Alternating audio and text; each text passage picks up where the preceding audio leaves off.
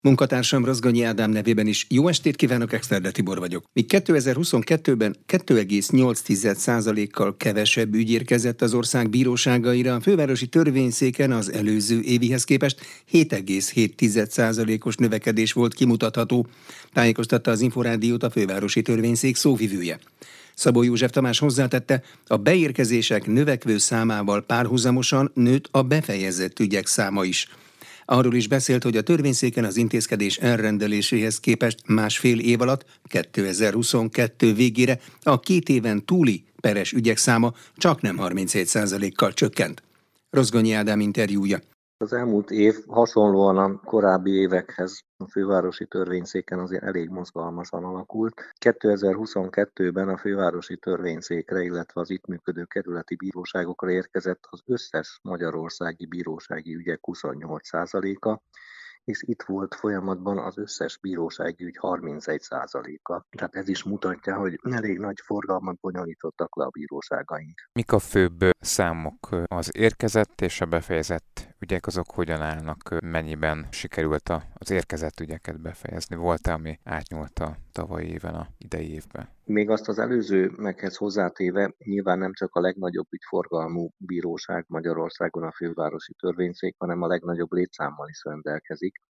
Az engedélyezett bírói létszám az közel 760, és mintegy 2200 igazságügyi alkalmazott segíti a kollégáim munkáját. 2022-ben egyébként az volt jellemző Magyarországon a bírósági ügyek érkezésére, hogy csökkenő tendenciát mutatott. 2,8%-a kevesebb ügy érkezett a 2021-eshez képest, ezzel szemben a fővárosi törvényszéken 7,7%-os ügyérkezés növekedés volt tapasztalható. Tehát ez azt jelenti, hogy minden más bíróságot megelőzve nálunk nem csökkentek az ügyek számai, mármint az új ügyeknek a beérkezési mutatói, hanem növekedtek. Ugyanakkor azt még hozzá lehet tenni, hogy ezzel arányosan azért valamelyes nőtt a befejezések száma is, 2,2%-kal több ügy került befejezésre, mint az elmúlt évben. Ebből, ahogy a szerkesztő úr is kérdezte, a befejezett peres ügyek száma az jócskán meghaladta az érkezett ilyen jellegű ügyeket. 56.168 ügy került befejezésre 2022-ben, és 55.408 érkezett, tehát azt mondhatjuk, hogy az ügyhátrálék a fővárosi törvényszék és a kerületi bíróságok tekintetében pozitív változást mutatott. Egyébként az is tapasztalható, ami a fővárosi törvényszékre is igaz, de országosan is igaz, hogy 2020 óta folyamatosan csökken a hátráléka a bíróságoknak. 2022-ben 3,2%-kal mérséklődött a folyamatban maradt peres eljárások mennyisége. Ez azt jelenti például, hogy a járásbírósági szinten ez közel 10%-os hátrálékcsökkenés mutat, tehát annyival kevesebb folyamatban lévő ügy maradt. A született döntéseket a érintettek mennyiben fogadják el, tehát mennyiben jellemző az, hogy esetleg fellebbezés történik? Még itt közben a számadatokat lapozgatva azért az még elmondható, hogy 2020 óta országosan 43,3%-kal csökkent a két éven túli peres ügyek száma, ami egy fontos mutató, amikor a bíróságok működését szemléljük. Ugyanez a mutató a fővárosi törvényszéken 2022 végére 37%-os csökkenést mutat, tehát ez egy óriási mennyiség, ami tulajdonképpen egy megfeszített munka eredményét tükrözi. Az is elmondható, hogy 2022-re az lett a jellemző, hogy a, a fővárosi törvényszék civilisztikai ügyszakában született kerületi bírósági ítéleteknek közel 90%-a esetében az ügyfelek nem éltek jogorvoslattal, tehát tudomásul vették a bíróság döntését. A büntető ügyszakban egy kicsit más a helyzet, nyilván ott a igen gyakori a szabadságvesztés vagy más büntetés kiszabása, ami nem feltétlenül vált ki elégedettséget mindenfél vonatkozásában, ott 36,7%-os a büntető elsőfok területén a tudomásul vétel aránya, ami egyébként egy viszonylag jelentősebb emelkedést mutat a korábbi évekhez képest. Van-e más egyéb olyan mutató, ami a fővárosi törvényszék eredményességét fémjelzi? Hát az mindenképpen eredményként értékelendő, hogy a COVID vírus terjedésével egyidejűleg felértékelődött a bírósági munkavégzés során alkalmazható digitális megoldásoknak a jelentősége. Ezt 2022-ben is sikerült ezt a rendszert tovább építeni, fejleszteni, illetve fenntartani, és ennek köszönhetően a fővárosi törvényszék területén az elmúlt évben 4141 távmeghallgatás megtartására került sor. Ez azt jelenti, hogy jelentős költséget is tudtunk megtakarítani, hiszen nem kellett ide utaztatni a feleket, vagy minden eljárási szereplőt, hanem távmeghallgatás keretében ugye ezek az utazási és egyéb költségek megspórolhatóak voltak. Nem beszélve arról, hogy az állampolgároknak is sokkal könnyebb egy közeli településen lévő távmeghallgató szobába megjelenni, és onnan nyilatkozni a bírósági tárgyaláson, mintha az ország másik végéből kellene a főváros területére beutazni. Tehát a távmeghallgatások rendszere egy akkor egy bevált, jól kialakított és ma is használható rendszer tulajdonképpen. Igen, és hát tulajdonképpen a vírus terjedésének időszakában történtek meg azok az előrelépést szolgáló intézkedések, amelyek arra ösztökéltek mindenkit, hogy egyre jobban kihasználják ezeket a lehetőségeket, illetve amíg ugye egy kicsit akadozott az ítélkezés a vírushelyzet miatt, meg bizonyos időre meg is szakadt, hiszen ítélkezési szünetet is kellett tartani. Ez alatt a fejlesztésekre fókuszáltak a bíróságok, az Országos Bírósági Hivatal segítségével, és így egyre több helyen került kiépítésre ez a távmeghallgató rendszer, és egyre nagyobb számú elérhetőségi pont van, tehát sokkal többet tudjuk ezt használni, mint korábban. Ugye az mindenképpen még említést érdemel, hogy az elmúlt év a jelentős energia áremelkedés miatt az ország valamennyi bíróságát nehéz helyzet elé állította, és hát köszönhető a munkaszervezés újragondolásával, a fűtés szabályozás átgondolásával és a központi intézkedéseknek megfelelően úgy tudtuk a munkát megszervezni, hogy jelentős energia megtakarítást értünk el. Például az utolsó negyed évben, 2022-ben 21%-os elektromos áram megtakarítás jelentkezett a fővárosi törvényszék bíróságain, tehát az úgy gondolom, hogy egy nagyon jelentős szám, és ezekkel az intézkedésekkel tudtuk azt elérni, hogy egyrészt működőképes maradt a bíróság, másrészt pedig nem emelkedtek a, azok a terhek, amelyeket egyébként meg kell, hogy fizessünk. A fővárosi törvényszék szóvivőjét Szabó József Tamást hallották. Az Inforádió jogi magazinját hallják, munkatársam Rozgonyi Ádám nevében is. Jó estét kívánok, Exterde Tibor vagyok. Most folytatjuk a beszélgetést a PVC Magyarország adó és jogi tanácsadási üzletágának szakértőjével az adó digitalizáció jelenéről és jövőjéről. Cöndör Szabolcsal Rozgonyi Ádám készített interjút. A digitalizációval egyébként csökken, vagy épp, hogy megnő annak lehetősége, hogy visszaélések történnek, szabálytalanságok? Szabálytalanságok vagy, vagy adócsalás az, az mindig is fog történni.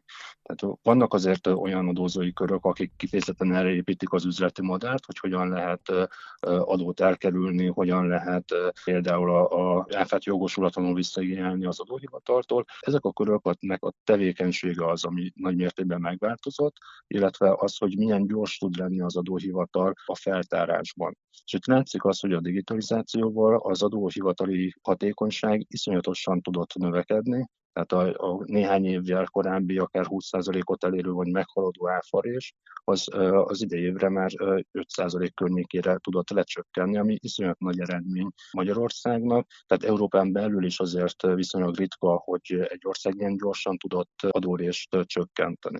És ez mindezek mögött pedig egyértelműen látszik a digitalizációnak a, a hatása, hogy azáltal, hogy az adóhivatal nagyon gyorsan, nagyon jó minőségű adatokat tudott megkapni, nagyon jól tudta ezeket hasznosítani az elmúlt években. A kiberbűnözők mennyire használják ki mondjuk az adózási területet, tehát adózással kapcsolatos megtévesztések mennyire jellemzőek az online térben?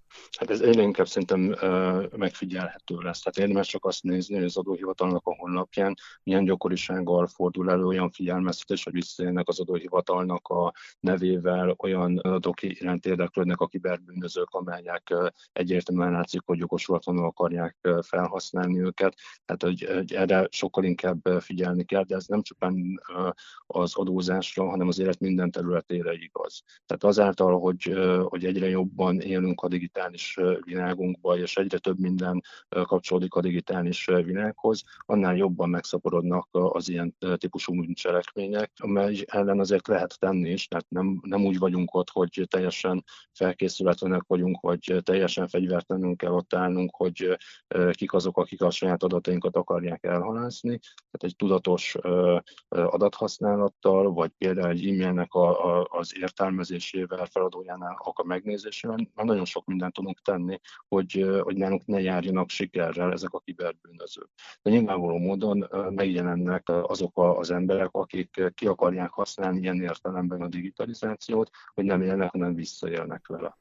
Esetleg tud olyat példát említeni, hogy melyek a leggyakoribb megtévesztések, amik ide tartozhatnak, a, mondjuk a NAV hatáskörébe, látáskörébe? Elsősorban azért az ügyféladatoknak a, a halászata az, ami, ami a legjellemzőbb ilyen példa, vagy akár lehet, lehetett olvasni olyan visszaélést is, amikor egy nem valósodó tartozásnak a megfizetésére kérte a kiberbűnöző a kiszemelte célszemélyt, egy olyan bankszámlára, ami nem is az adóhivatalhoz tartozott. Tehát azért vannak bizonyos mintázatok, tehát ezeket azért érdemes látni, hogy mik azok az adatok, amit általában az adóhivatal nem szokott kérni, vagy nem, szok, nem így szoktak kérni, vagy nem így szokott tájékoztatni. Tehát az adóhivatalnak a saját tevékenységét azért lehet tipizálni a tekintetben, és pont ez adja a lehetőséget a magánszemélyeknek, vagy akár társakoknak is, hogy, hogy elkerüljék ezeket a csapdákat. 2020 2024-ben mondhatjuk azt, hogy valamilyen szinten globális digitális adó megállapodás vagy adózási együttműködés jöhet létre? Hát, hogy 2024 ez a, az időpont, ezt azért nem lehet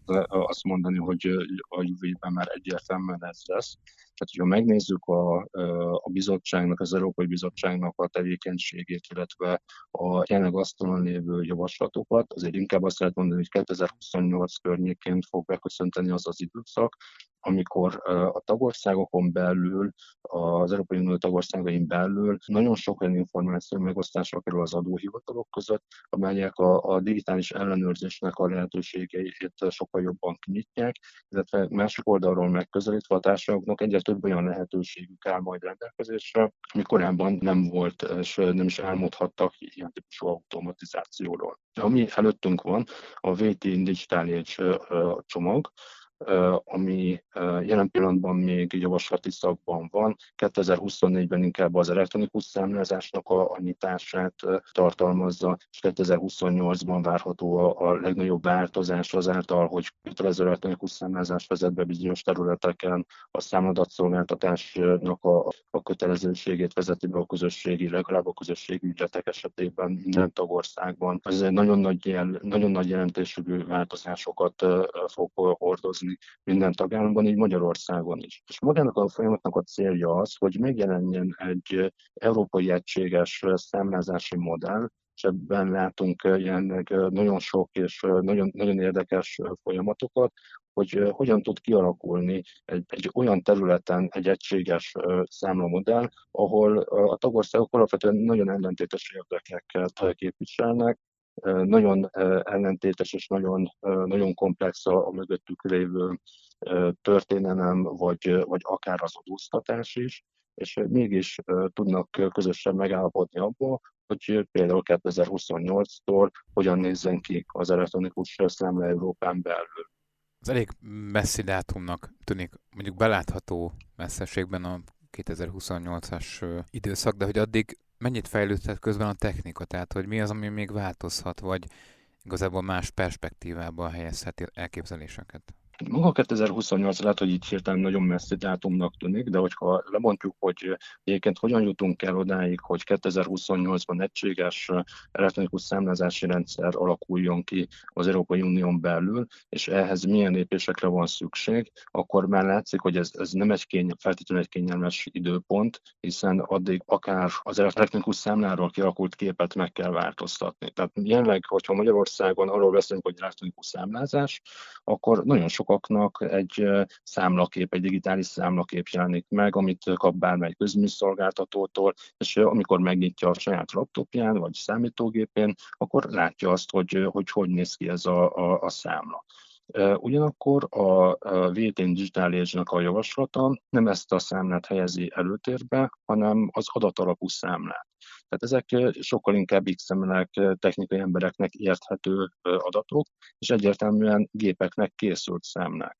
Hiszen a számlákat nem feltétlenül személyeknek kell feldolgozniuk, hanem sokkal inkább gépeknek vállalat és vállalat közötti kapcsolatban. Persze lehet megjeleníteni őket, tehát lehet egy nagyon szép megjelenítést tenni egy, egy adatalapú elektronikus számlára is, de sokkal fontosabb az, hogy, hogy ott van az adat alatta, vagy tartalmazza az elektronikus számla az adatot, ami, ami már automatizáltan feldolgozható.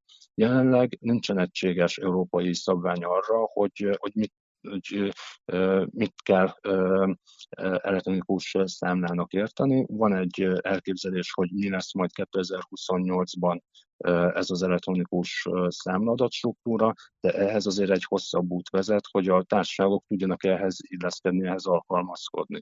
És azért a számlázásnak van a legtöbb kapcsolata egy társaságnak a vállalatirányítási rendszerében, tehát ehhez azért nagyon sok mindent kell nekik is változtatni, hogy az elektronikus számlának a hatékonysága az tudjon növekedni, vagy az elképzelt hatások azok be tudjanak következni, akár társaság, akár tagország szintjén. Mindezen változásokhoz a jogszabályi környezetnek mennyiben kell változnia? Mindenképpen kell, hogy változzon. Tehát ami jelenleg látunk, a HIA irányelvnek a változása, a változási javaslat, a változtatási javaslata, tehát ez mindenképpen fontos ahhoz, hogy a, hogy akár Magyarországon, akár bármely más tagállamban hozzá lehessen nyúlni a jelenlegi számlázási szabályokhoz, és ezt követően lehet azon gondolkozni, hogy, hogy egy-egy társaság milyen megoldásokat fog kialakítani saját magán belül. Ugyanakkor ez, a, ez az irány egyértelműen látható. Tehát a, a, azáltal, hogy a bizottság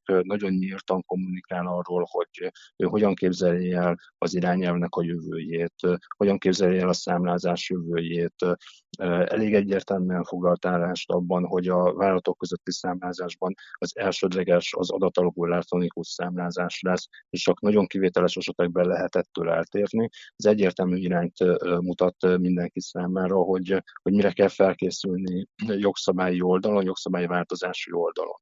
Persze itt mindig azok a, a, a legizgalmasabb kérdések, hogy mi az, amit az irányelv nyitva hagy a tagállamok részére, mik azok a lehetőségek, amelyet egy-egy tagállam saját maga tud használni, vagy éppen nem használni lehetőségeket, és hogyan implementálják a, az irányelvnek a, a kereteit, például a magyar áfa törvényben. Tehát, hogy ehhez azért egy izgalmas út fog vezetni, és nagyon ezt várja mindenki, hogy az idei évben lehessen látni egyáltalán az ÁFA irányelvnek, a HIA irányelvnek a változásait, illetve az ÁFA törvénynek a változásait.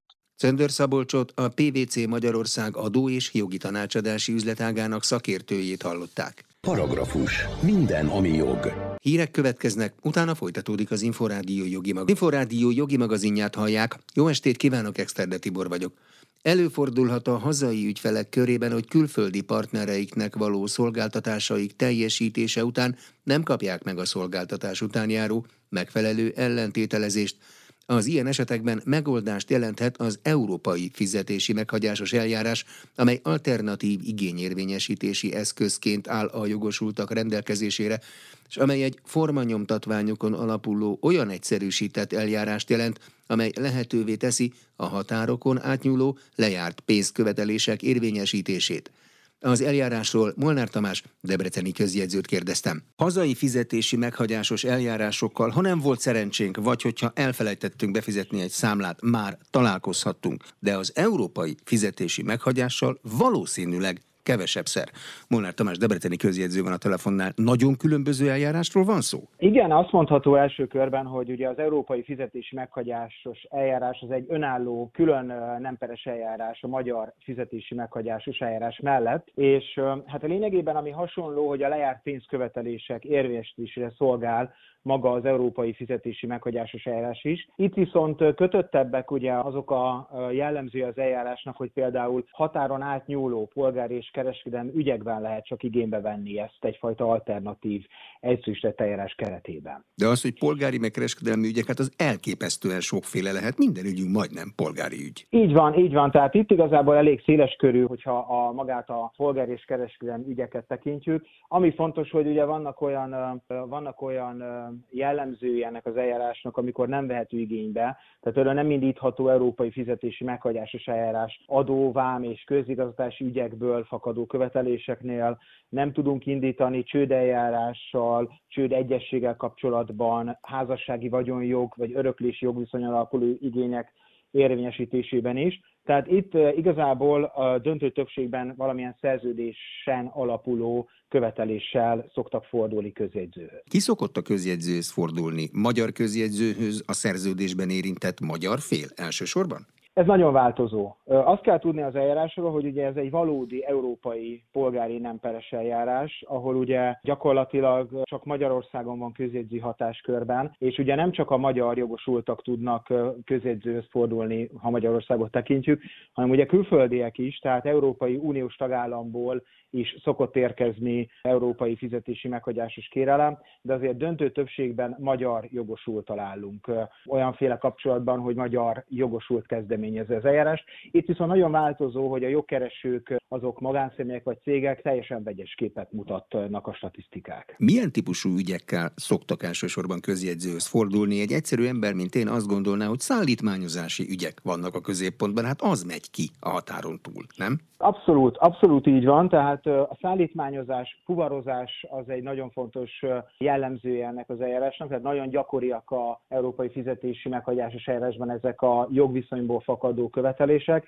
de mondhatnék egy hétköznapibbat is, a esetlegesen légitársaságokkal szembeni repülőjegy vagy késésekből fakadó igények. Ezek is abszolút érvényesíthetőek európai fizetési meghagyásos eljárásban. A magánszemélyek ilyenekkel szoktak közjegyzőhöz fordulni, amikor a légitársasággal szemben szeretnének érvényesíteni valamilyen követelést. A szájhagyomány azt tartja, hogy a légitársaságok nagyon-nagyon nem szeretik, és nagyon-nagyon készségesek lesznek, amikor meglátják, hogy már egy közjegyző is belépett a dologba. Ez így van? Ez így van, mert ugye Magyarországon a közjegyző egyfajta hatóságként jár el, tehát egy bírósági szerepet játszik ugye ebben az eljárásban is, és ugye itt, ha egy kötelezett megkap egy, akár egy európai fizetési meghagyást is, akkor ugye érzékeli, hogy egyfajta jogi eljárás, hivatalos eljárás indult meg, és azért ilyenkor már ilyenkor már azért együttműködőbbek szoktak lenni a kötelezettek is.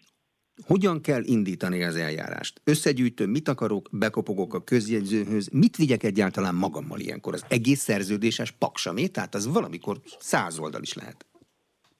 Igen, hát itt nagyon fontos az, hogy ebben az eljárásban, mint egyébként a közjegyzőjárásokban általánosan, nincs helye bizonyításnak. Ugye ez a jogosult oldaláról egy nagyon kedvező és örömteli dolog, hogy nem kell bizonyítékokat becsatolni. Tehát semmilyen szerződés, semmilyen írásbeli bizonylatra, mondjuk ebben az esetben repülőjegyre nincsen szükség, egész egyszerűen írásban tudja a jogosult előterjeszteni a kérelmét, és egy formanyomtatványt kell alkalmazni, ami egyébként az internetről bárki által letölthető és kitölthető, tehát itt igazából egy egészen egyszerű írásbeli formanyomtatványt kell alkalmazni, csatolni semmilyen szerződés nem kell. Mennyire kell, hogy értsek a joghoz, vagy elég, ha úgy fogalmazom meg az igényemet, mint ahogy a barátomnak elmondanám? Hát igazából maga a formanyomtatvány, ugye mivel ezt teszi kötelezővé az írásbeliséget, itt azért elég kötöttek a szabályok, tehát magát a jogviszonyt is meg kell jelölni benne, és igazából vannak szabad szöveges kitölthető részek, de döntő többségében maga a formanyomtatvány vezeti a jogosult kezét, hogy hogyan kell kitölteni. Magában a jogi részének a kitöltésében viszont ugye itt fontos, hogy, hogy azt a jogosultnak kell természetesen ennek eleget tenni, de nem bonyolultak ezek a nyomtatványok. Milyen nyelven kell kitölteni? Mindenki a saját anyanyelvén? Hát ugye itt, hogyha magyarországi eljárásról beszélünk, akkor így van, tehát azon a nyelven kell előterjeszteni magát az európai fizetési meghagyásos eljárásra vonatkozó kérelmet, amelyik országban indítják, tehát itt ugye magyar nyelven, de a közjegyzők szokták kérni a fordítását is ennek, de maga a fordítás ugye az adott azon a nyelven fog megtörténni, ahova, ahova küldik, ugye, vagy kibocsátják a fizetési meghagyást. Tehát, hogy ez Németországba megy, és ott van a kötelezet, vagy Franciaországban, értem szerint a német vagy a francia nyelv, de maga ez a forma nyomtatvány, ami egyébként az interneten, ugye, ahogy mondtam, elérhető, ez magát a nyomtatványt lefordítja. Tehát nem kell feltétlenül fordítóhoz rohanni, mert a nyomtatványok elérhetőek az adott célnyelven is. Hmm, tehát nem kell nekem még csak nyelvi jogosított közjegyzőt sem keresnem, aki perfektül tud az általam kiválasztott célország nyelvén, hanem a, a rendszer automatikusan megcsinálja?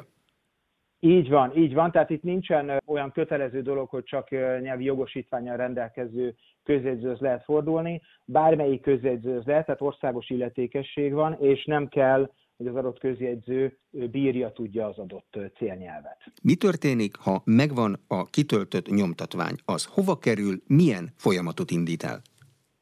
Igen, tehát itt ugye azt kell tudni, hogy ha összeáll maga az európai fizetési meghagyásos kérelem a jogosult által, és az előtt, ezt előterjesztésre kerül egy közjegyzőhöz, akkor a közjegyzőnek 30 napja van arra, hogy megvizsgálja magát az európai fizetési meghagyásos eljárásra vonatkozó kérelmet, és hogyha alakilag rendben találja, akkor kibocsátja ezt az európai fizetési meghagyást, és igazából itt ugye nagyon hasonlóak a szabályok, mint a magyar mint a magyar rendszerben, annyi különbséggel, hogy itt ugye nem 15, hanem 30 napja van a kötelezetnek arra, hogy esetlegesen ellent mondjon. Tehát ha vitatja az európai fizetési meghagyásban megjelölt követelést, akkor 30 nap áll rendelkezésre az ellentmondás előterjesztésére, és hát természetesen itt ugye, hogy mint említettem, határon átnyúló jelleg van, ez mindig fontos, hogy azért nagy rész döntő többségben külföldre szokott kézbesítésre kerülni. Ugye maga a kézbesítési folyamat, ami talán összetettebb ebben az eljárásban. Ezt hogy tudja az itthoni közjegyző bármilyen módon nyomon követni? Mondjuk én egy svéd vízibicikli kölcsönzővel vagyok valamilyen vitában, honnan tudja, hogy az hozzá odaért, és ő egyáltalán tud rá reagálni? Igen, hát itt ugye azt kell tudni, hogy kétfajta kézbesítési módja van lényegében ennek az európai fizetési meghagyásnak. Ugye az egyik a klasszikus bevett postai szolgáltatás, Döntő többségben ez szokott ugye megjelenni, tehát hogy postai úton kerül kézbesítése, megküldésre maga az európai fizetési meghagyás. Tehát itt ugye a postán keresztül, külföldi postát, magyar posta és külföldi postán keresztül lesz lenne a kézbesítés. A másik megoldás igazából az az intézményközi kézbesítés, erre is van lehetőség, ugye ezt maga az Európai Uniós rendelet mondja ki, Ugye ez viszont nem a posta, hanem valamilyen szerv hatóságnak a közreműködésével. Tehát a ön által említett példánál maradva az is lehet, hogy egy külföldi svéd átvevő intézmény, valamilyen hatóság kézbesíteti az ottani szabályok szerint magát az európai fizetési meghagyást. Az olajozottan megy, hogy melyik országban kinek kell az európai fizetési meghagyással foglalkoznia, mert nem minden országban van olyan közjegyzői rendszer, mint nálunk. Igen, tehát itt azt kell tudni, hogy más Európai Uniós tagállamokban ugye bíróságok hatáskörébe tartozik az európai fizetési meghagyásos eljárás.